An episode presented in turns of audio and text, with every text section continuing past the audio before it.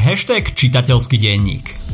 Trnava je malý Rím a Trnavská univerzita je malý Cambridge. Túto epizódu čitateľského denníka ti prináša Trnavská univerzita. Ide o univerzitu s rodinnou atmosférou v jednom z najkrajších slovenských miest s bohatou kultúrou, ale i kaviarenskou scénou. Študovať tu môžeš na pedagogickej, právnickej, filozofickej, teologickej fakulte a tiež na fakulte zdravotníctva a sociálnej práce. Študentom Trnavská univerzita poskytuje veľké množstvo zahraničných pobytov pobytov, ale aj športových aktivít, či už ide o florbal, futsal alebo lezenie. Aj pri nich môžu vzniknúť dôležité kariérne kontakty či priateľstva, ktoré ťa budú sprevádzať celý život. Staň sa aj ty súčasťou rodiny 5000 študentov malého Cambridgeu. Podľa prieskumov je viac ako 94% študentov s výberom Trnavskej univerzity spokojných. Nehovoriac o tom, že až 85% absolventov sa uplatní vo svojom odbore. Viac o štúdiu nájdeš na TRU uni.sk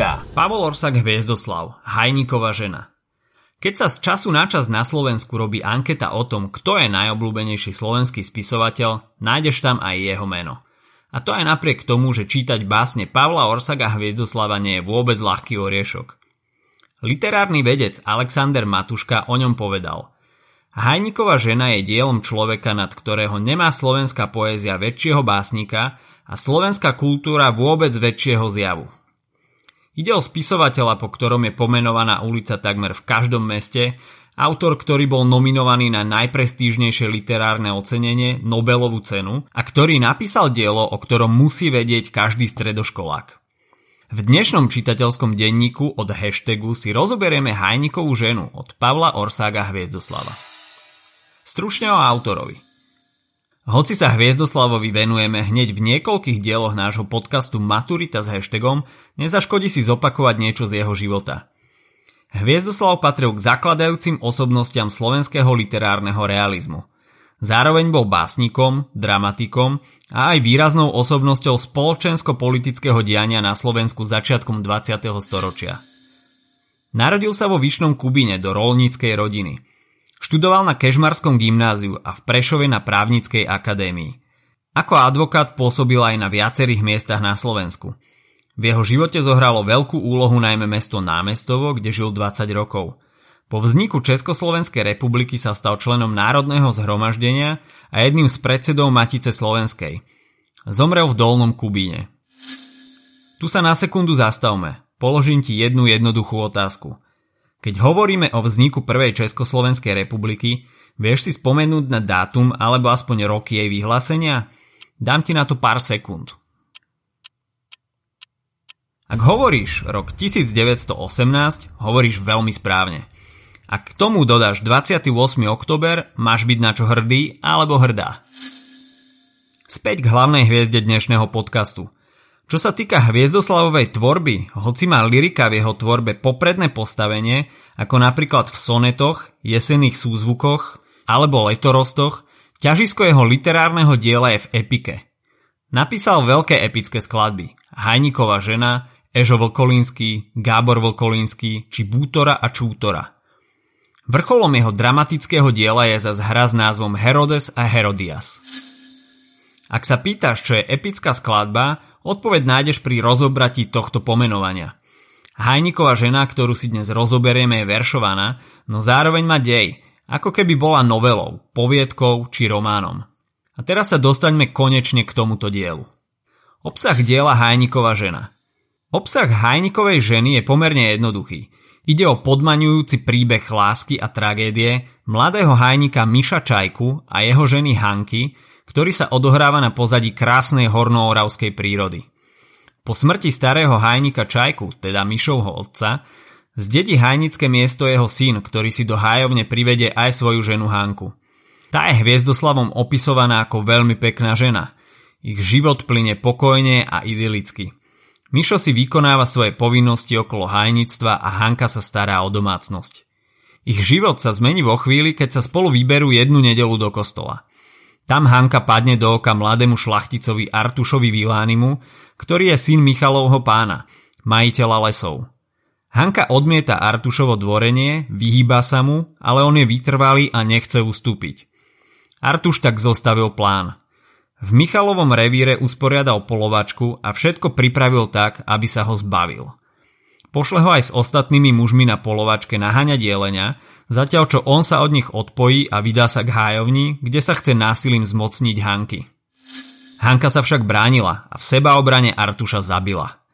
Keď Michal hnaný zlým tušením dorazí do hajovne, Artúš je už mŕtvy. Hanka sa mu snaží vysvetliť celú situáciu, hlavne chcela, aby vedel, že ho nezradila a bola mu verná a že svoj čin veľmi lutuje. Michal sa okamžite rozhodne zobrať vinu na seba a Hanka mu musí prisahať, že nikdy nikomu nepovie pravdu o Artušovej smrti.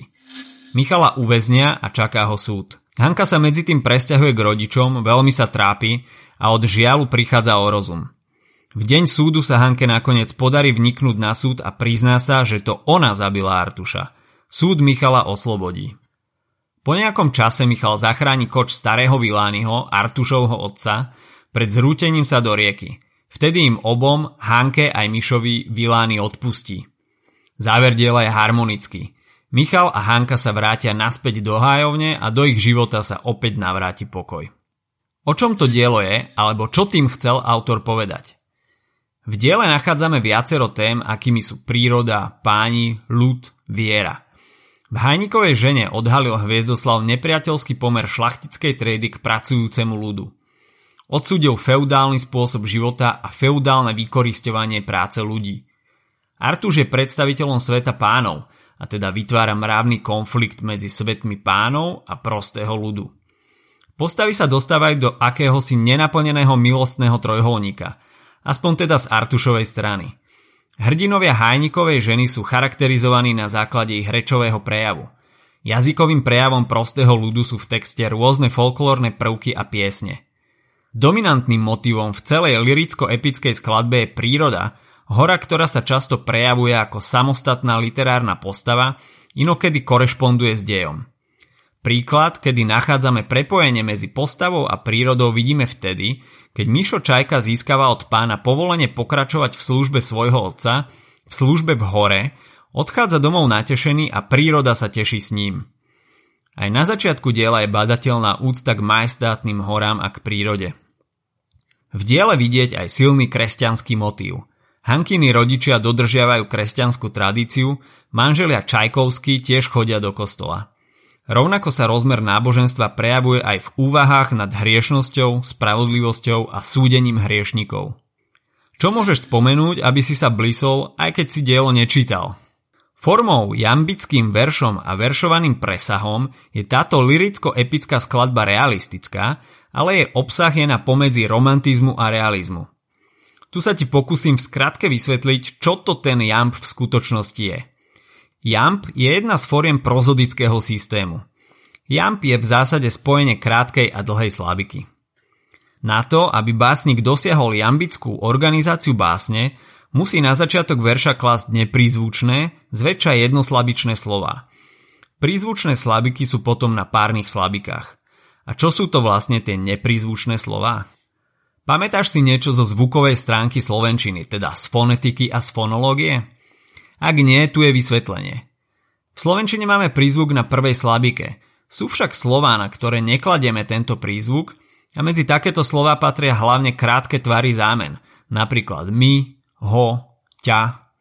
Tvary sa byť, napríklad som, si, je a taktiež jednoslabičné spojky a častice, napríklad a, i, aj, no, že, keď, veď a podobne.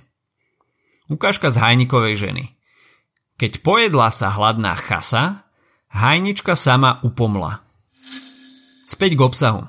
V diele je málo realistických prvkov. Napríklad súd, na ktorom je Čajka obvinený zo zabitia, naberá až dokumentárne prvky a podáva svedectvo o fungovaní súdnictva na území Slovenska, keďže autor bol sám právnikom. Spomínané folklórne piesne sa v texte nachádzajú napríklad v 6. kapitole – Šiestu kapitolu vlastne tvorí iba pieseň, ide v nej o dialogickú pieseň medzi milou a milým. Rovnako je samostatne vyčlenená aj 14. kapitola, pieseň hviezd. V 9. kapitole sa objavujú polovnícke piesne, ktoré zapadajú do scenérie. Na záver rýchle zopakovanie. Mená hlavných postav sú Mišo Čajka, Hanka Čajková, Artuš Vilány. Ide o epickú skladbu, teda je veršovaná, no má dej. Ak chceš totálne zažiariť pri odpovedi, skús si zapamätať, ako funguje jambický verš. Toľko dnes k Hajnikovej žene. Ak sa ti podcast páčil, nezabudni nám dať follow na Spotify, 5 hviezdičiek na Apple Podcasts alebo palec hore na YouTube. Prípadne o nás povedz spolužiakom a kamošom. Okrem čitateľského denníka nájdeš na podcastových platformách aj náš podcast Schooltech – kde máme spracované maturitné okruhy z literatúry a angličtiny, ale aj učivo občianskej náuky. A nezabudni sledovať web hashtag.sk.